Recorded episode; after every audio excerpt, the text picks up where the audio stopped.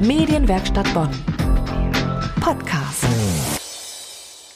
Der Podcast heute mit Nadine Zeitler. Schön, dass Sie da sind. Wer im 19. Jahrhundert in den Rhein sprang, konnte meist nicht schwimmen. Eine Möglichkeit, im Fluss ein gefahrloses Bad zu nehmen, boten die Badeschiffe. Der spannenden Geschichte des Badens am Rhein vom 18. bis ins 20. Jahrhundert widmet sich eine Ausstellung im Siebengebirgsmuseum in Königswinter. Ich habe mir die Ausstellung Badespaß am Rhein angeschaut und mit der Museumsleiterin Dr. Sigrid Lange gesprochen.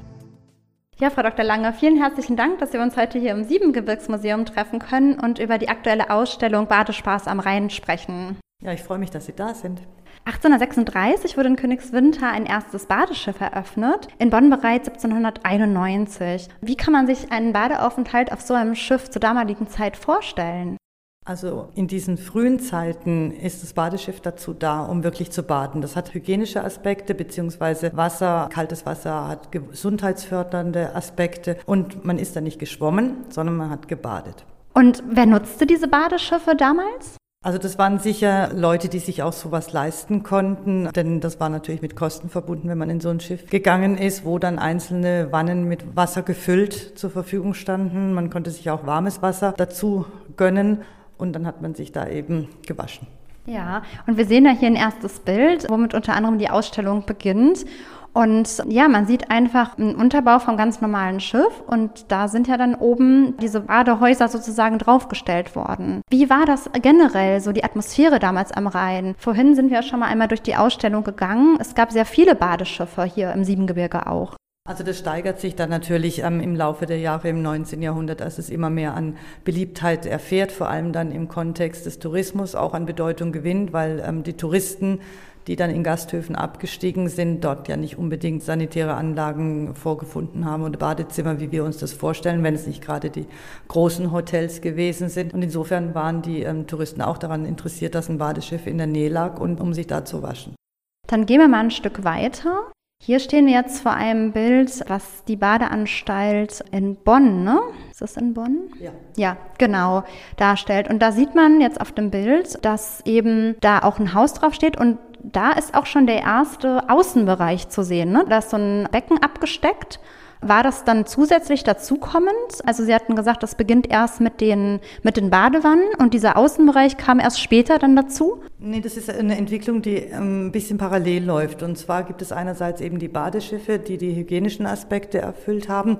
Und es gibt aber dann ähm, immer stärker auch eine Bewegung, ähm, in der das Schwimmen eine Rolle spielt. Ähm, was am Anfang vor allem Idealisten sind, sind dann vor allem Militärangehörige, die schwimmen lernen müssen. Und ähm, das lernen die in Schwimmanstalten. Befördert wird diese Bewegung dann durch die Turnvater-Jahn-Bewegung. Das geht um Körperertüchtigung und Disziplinierung. Und diese Badeschiffe sind dann nicht mehr so wie die früheren oder die auch damals noch existierten, sondern das sind eben Pontons oder irgendwelche Schiffsunterbauten, auf denen Umkleidekabinen stehen und in denen es dann eben im Rhein abgesperrt einen Schwimmbereich gibt. Im 20. Jahrhundert stieg ja dann das Bedürfnis nach Luft und Sonne und wie wir auch auf den Bildern sehen können, sind ja die Badeschiffe Zurschiffe und war noch relativ dunkel. Ja, und dadurch entstanden dann auch die ersten Strandbäder am Rhein. Wie sah es da im Siebengebirge aus? Also das gab es natürlich dann auch relativ zügig mit dieser ganzen Bewegung raus in die Natur, an die Luft, ähm, sich draußen aufzuhalten, sind auch im Siebengebirge ähm, an vielen Stellen und nicht nur im Siebengebirge, sondern entlang des Rheins Strandbäder eröffnet worden. Davor lag aber noch eine Entwicklung, dass man eben in den Badeschiffen auch die Möglichkeit hatte, indem man da zusätzliche Aufbauten oder Anbauten gemacht hat oder die Schiffe größer gebaut hat, dass man darin auch schwimmen konnte. Und wie hat sich dann die Badebewegung ähm, im Laufe der Zeit im Siebengebirge weiterentwickelt? Also das Schwimmen ähm, und das Baden und das Zusammensein am Wasser, dieses gesellschaftliche, das sportliche, das gewinnt eben immer mehr an Bedeutung. Gerade in den 1920er Jahren werden auch Familienbäder, wo die ganze Familie dann zusammen die Freizeit genießen kann, immer beliebter und, und erleben wirklich einen wahren Boom in den 20er Jahren noch. Okay, dann gehen wir mal ein Stück weiter durch die Ausstellung. Ja, wir sind jetzt hier in der Mitte auch der Ausstellung angekommen und da hängt ein sogenannter Zwickel an der Wand. Und das spielte ja damals auch eine Rolle, nämlich die Bademode und auch die Kleidung. Und früher erzählten, dass ursprünglich oder am Anfang nur die Männer baden gegangen sind. Das ist richtig, oder? Ja, dadurch, dass dieses Schwimmen zunächst militärisch war und, und aus dieser Bewegung kam, waren das vor allem Männer am Anfang, die schwimmen gelernt haben.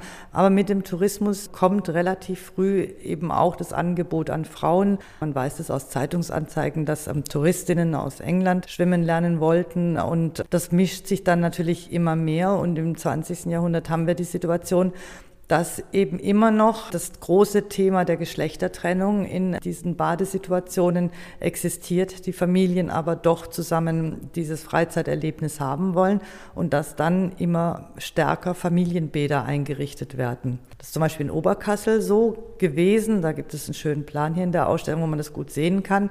Ähm, da gibt es auf der einen Seite ähm, des Bades ein Herrenbad und auf der anderen Seite ein Damenbad. Das war also getrennt. Und in der Mitte war das Familienbad.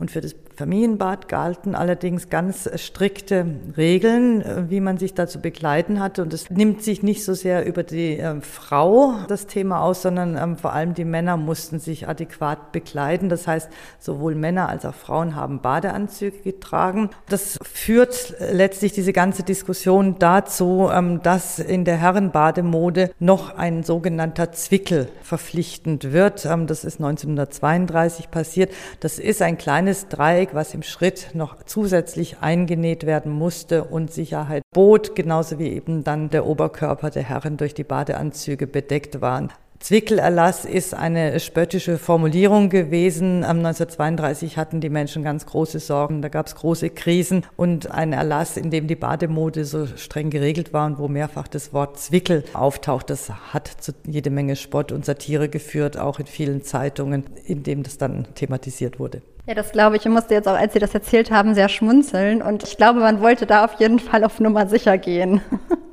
ja, dann gehen wir gerne noch ein Stück weiter. Ja, wir sind jetzt hier im hinteren Teil der Ausstellung angelangt und ich kann ganz eindeutig ein Bild schon mal vom Lemmertsbad in Königswinter, von dem Freibad erkennen. Und das ist dann die Weiterentwicklung quasi von den Badeschiffen zu den Strandbädern und dann zu den Freibädern, oder? Das ist tatsächlich eine Entwicklung, die dann in den 1930er Jahren ähm, immer stärker wird und einsetzt und verschiedene äh, Aspekte hat, warum das sich so begünstigt. Zum einen ist es natürlich so, dass nicht nur am Rhein die Menschen schwimmen wollen, sondern auch an anderen Orten. Und diese äh, Sache wird noch sehr stark begünstigt. Unter nationalsozialistischer Herrschaft wurde Schwimmen sehr befördert und wo aber auch äh, Gelder von staatlicher Seite zur Verfügung gestellt werden, um diese Ertüchtigung voranzutreiben und und ähm, viele Orte hier aus so einem besonderen Topf Geld abschöpfen können und Freibäder in wirklich allen möglichen kleineren und größeren Orten eröffnen. Das Lemmertsbad selber ist erst nach dem Zweiten Weltkrieg gebaut worden und es besticht eben durch seine noch heute grandiose Lage und war eben damals auch eine absolute Attraktion, die sogar für die Königswinterer vergünstigte Eintrittsgelder hatte, was wiederum für die Nachbargemeinden auch Anlass war, über eigene Bäder nachzudenken. Ja, gab es dann in der Region weitere Freibäder, die heute nicht mehr existieren? Also in den 30er Jahren sind viele kleine Bäder, wie ich gerade gesagt habe, eröffnet worden und die haben nicht alle überlebt. Ja, was können Besucher noch in Ihrer Ausstellung entdecken? Ich habe schon einige Zeichnungen auch angesprochen und auch Bilder und die Zwickelordnung war gerade Thema. Was erwartet Besucherinnen hier bei Ihnen noch in der Ausstellung? Also wir haben natürlich viele schöne Fotos, die unsere Kuratorin zusammengetragen hat, die fröhliche Menschen in ihrer Freizeit am Rhein zeigen. Wir haben so eine Installation eines Badeschiffes hier gebaut. Es gibt Dokumente zu sehen, in denen verschiedene Badeordnungen zu sehen sind, Grundrisse von Schiffen, Baupläne von diesen Badeschiffen oder Strandbädern. Es gibt Plakate, es gibt jede Menge zu gucken. Ja, vielen herzlichen Dank. Was hat Sie letztendlich dazu inspiriert, dann diese Ausstellung auch zu konzipieren? Also das war schon die Anregung von der Frau Dr. Lamberti, die auf mich zugekommen ist und hat gesagt, sie hat hier so ein tolles Thema und das passte einfach auch so gut zu uns und das hat Spaß gemacht zu sehen, was da an Material alles da ist und vor allem auch war mir das mit diesen Badeschiffen überhaupt nicht so bewusst, dass die so eine Verbreitung hatten und ich habe da tatsächlich auch viel Neues gelernt. Ja, mir ging es genauso. Deswegen würde ich gerne noch mal zu der Installation gehen mit Ihnen. Jetzt stehen wir hier vor der Installation. Also man kann sich richtig hineinversetzen in so ein Badeschiff, wie das von innen aussah. Also oben war ja freier Himmel oder war das zu? Geschlossen? Die sind geschlossen gewesen, komplett. Das sind einfache Holzbauten gewesen, die auch ähm, nicht unbedingt sonderlich lang gehalten haben, immer wieder ersetzt werden mussten, im Winter auch in sichere Häfen gezogen werden mussten. Wie das Dach genau ähm, aus Holz konstruiert war, kann ich nicht sagen. Es ist jedenfalls ähm, mit einem umlaufenden Steg das Innere gewesen und dann gab es ein größeres Becken, in dem man ein paar Züge schwimmen konnte. Das heißt, man war auch letztendlich der Witterung des Rheins ausgesetzt. Also ich kann mir vorstellen, dass es da noch recht kühl zuging. Also die Temperatur wurde nicht irgendwie beeinflusst, sondern in diesen Badeschiffen war Rheinwasser, das da durchgeflossen ist und entsprechend der Temperatur des Rheins war die Wassertemperatur und im Herbst, wenn die Schiffe noch da waren, dann gingen die auch schon mal runter auf 14 Grad und das musste man dann wollen. Ja, in der Tat, das ist doch sehr, sehr kalt. Ja, das Baden im Rhein ist ja auch heute noch für viele sehr verlockend und lädt immer wieder dazu ein. Doch vom Baden im Rhein wird ja dringend abgeraten. Frau Dr. Lange, warum ist das Baden im Rhein so gefährlich? Baden im Rhein war immer schon gefährlich, war immer auch ein großes Thema in der ganzen Diskussion um diese Badestellen und Badeschiffe und Schwimmanstalten, dass man eben dem Bedürfnis der Menschen möglichst mit Kontrolle begegnet, weil es einfach immer furchtbare Unglücke gegeben hat. Die Strömung ist sehr stark. Die Schiffe ähm, verursachen Strömungen, zusätzliche. All diese Probleme gab es auch früher schon. Und um die Menschen zu schützen, hat man eben dann versucht, immer eine Lösung zu finden, die angepasst war. Ja, Frau Dr. Lange, vielen herzlichen Dank für diesen spannenden Einblick in die Badebewegung des 18. bis 20. Jahrhunderts. Ich habe selber ganz viel mitgenommen und mir war das mit den Badeschiffen bisher auch nicht so vertraut. Vielen herzlichen Dank. Ja, gerne. Die Ausstellung Badespaß am Rhein im Siebengebirgsmuseum Königswinter läuft noch bis zum 16. Oktober. Geöffnet ist die Ausstellung Dienstag bis Freitag von 14 bis 17 Uhr, Samstag von 14 bis 18 Uhr und an Sonnen- und Feiertagen von 11 bis 18 Uhr. Karten gibt es an der Museumskasse. Das war der Podcast mit Nadine Zeitler. Bis zum nächsten Mal. Medienwerkstatt Bonn. Mehr Beiträge auf medienwerkstattbonn.de.